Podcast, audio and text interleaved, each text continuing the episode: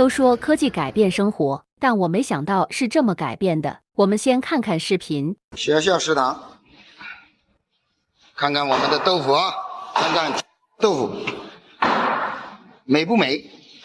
现在的科技与狠活可真是够狠的，连孩子都不放过。这豆腐的 Q 弹程度还真比果冻强。那如果说我不吃加工食品，我吃点水果总安全吧？来，我们看看这几年夏天爆火的阳光玫瑰，看看阳光玫瑰的农户是怎么说的。这几年的阳光玫瑰市场，每年大家都在追求大呀，再大呀，现在已经种到了可多有。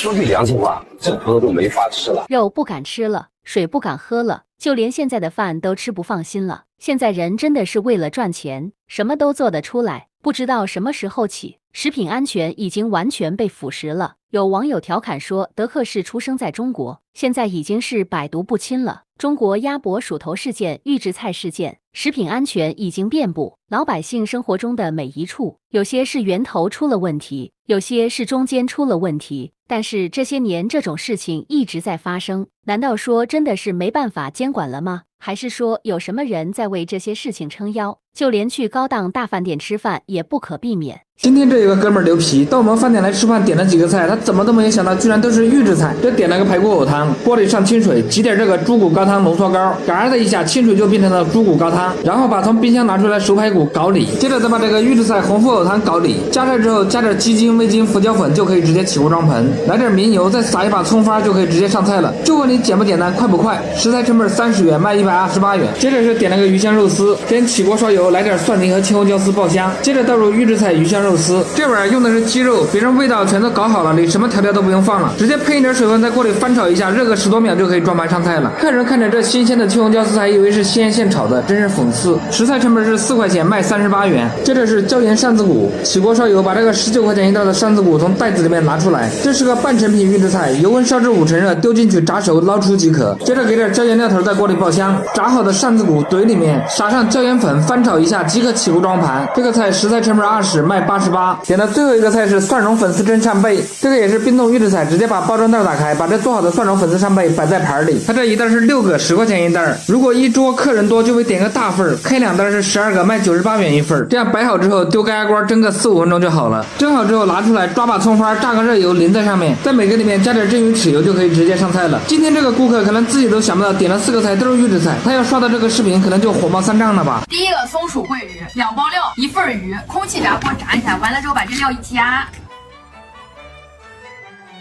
我有一种这第一个就得踩雷的感觉，它闻着像那种很酸的番茄酱，哪怕它已经炸过了，还是掩盖不住那种扑面而来的预制的气息，该有的它都有了。